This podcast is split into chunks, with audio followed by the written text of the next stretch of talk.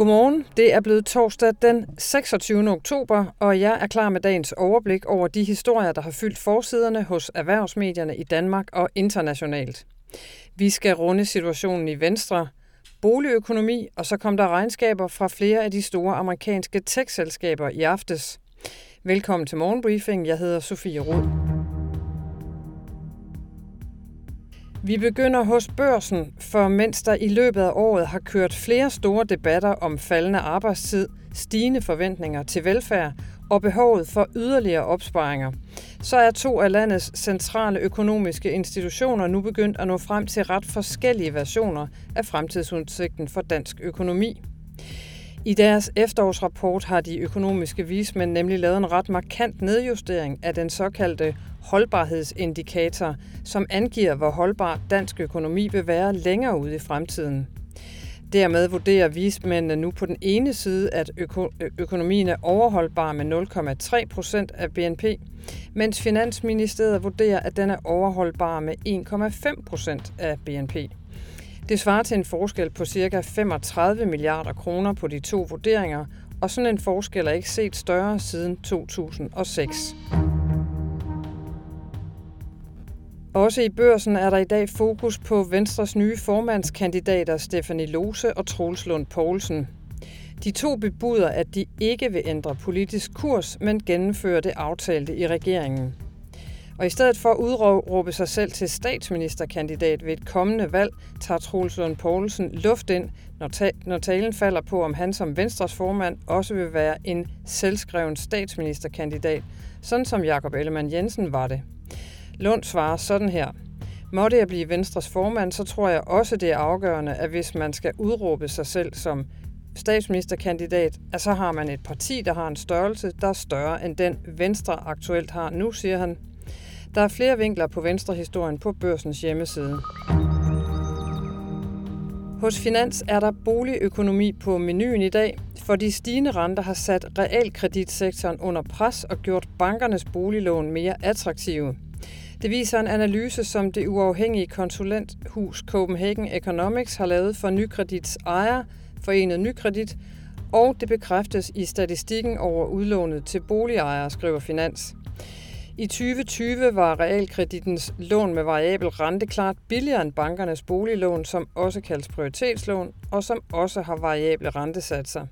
Men det billede ændrede sig i 2022, da den europæiske centralbank og Nationalbanken af flere omgange satte renten kraftigt op. Det viser tal fra Konkurrence- og Forbrugerstyrelsen, som tager udgangspunkt i de gennemsnitlige priser for bankernes prioritetslån.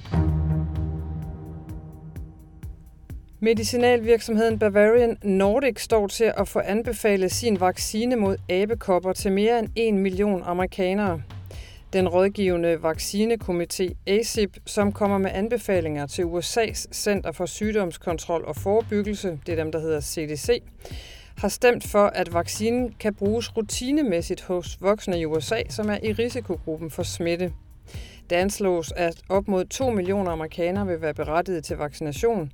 Den endelige godkendelse af vaccinen skal herefter ske i CDC. Det oplyser Bavarian Nordic i en meddelelse ifølge flere medier. Flyproducenten Boeing har tabt et eksorbitant milliardbeløb på en aftale, som virksomheden indgik med USA's tidligere præsident Donald Trump om at ombygge to Boeing 747, der skal benyttes som præsidentens fly. Det er dem, vi kender som Air Force One.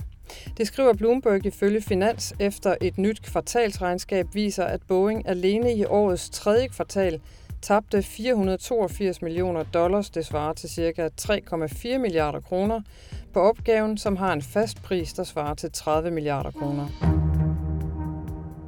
Godt tre uger med, med magtvakuum om formandsposten i USA's kongres ser ud til at være et overstået kapitel. Onsdag aften dansk tid valgte 220 medlemmer i repræsentanternes hus republikaneren Mike Johnson til ny formand, såkaldt speaker, det skriver blandt andre Financial Times.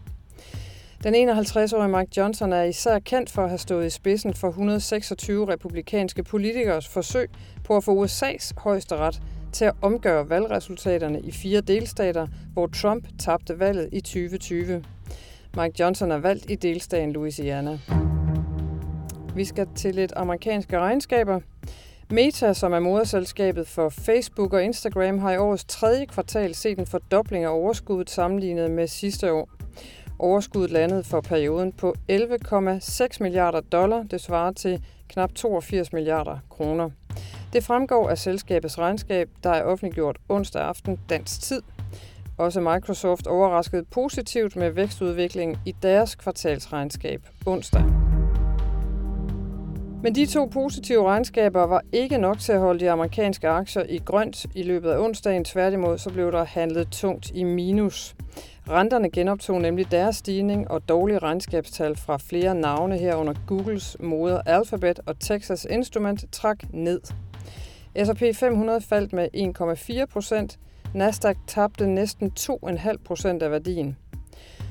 Herhjemme blev det til endnu en mørkerød børsdag i C25, som lukkede med et markant kursfald på 1,54 procent. På ni handelsdage så har det danske eliteindeks nu tabt 7,3 procent af værdien. Værst gik det og ud over DSV, som havde endnu en redsom aktiedag og smed 6,72 procent af værdien, og vi vender tilbage til DSV om et øjeblik. Her til morgen offentliggør Novozymes regnskab for tredje kvartal, hvor det vil fremgå, om selskabets svage udvikling i andet kvartal fortsætter, eller om udviklingen er vendt. Følg med i det hele hos Børsen Investor. Tilbage til DSV, den danske transport- og logistikgigant, som har fået kritik de seneste dage, fordi virksomheden går ind i et samarbejde med saudiarabiske Neom. Og de har også taget hårde tæsk, som jeg lige nævnte, på aktiekursen. Så jeg har spurgt børsens Lils Lunde, hvad det er for en situation, DSV står i. DSV står et sted, som man kan kalde et kommercielt ingenmandsland. På den ene side, så lever DSV op til lovgivning, til politiske aftaler, og Danmark har diplomatiske forbindelser med Saudi-Arabien.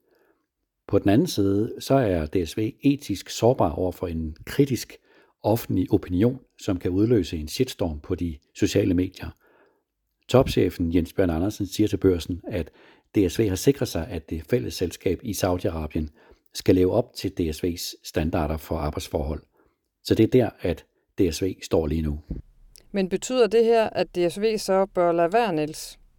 Det er et samarbejde, som giver masser af god kommersiel mening og kan skabe værdi. Men det betyder, at DSV bliver nødt til at kommunikere hele vejen igennem samarbejdet. Jens Lund, DSV's kommende topchef, har udtalt, at det ikke er DSV's opgave at tage stilling til politiske spørgsmål, at det har erhvervslivet politikerne til. Men det synspunkt er tiden ved at løbe fra. Det var det, som Carlsberg lærte i Rusland, at en virksomhed kan ikke gemme sin kommunikation bag politikerne. Så den opgave, den skal Jens Lund løse, når han bliver ny topchef for DSV.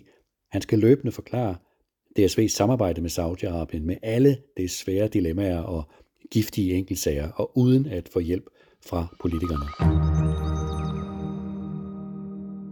Tak fordi du lyttede med denne torsdag. Vi er tilbage igen i morgen med mere morgenbriefing. Ha' en rigtig dejlig dag.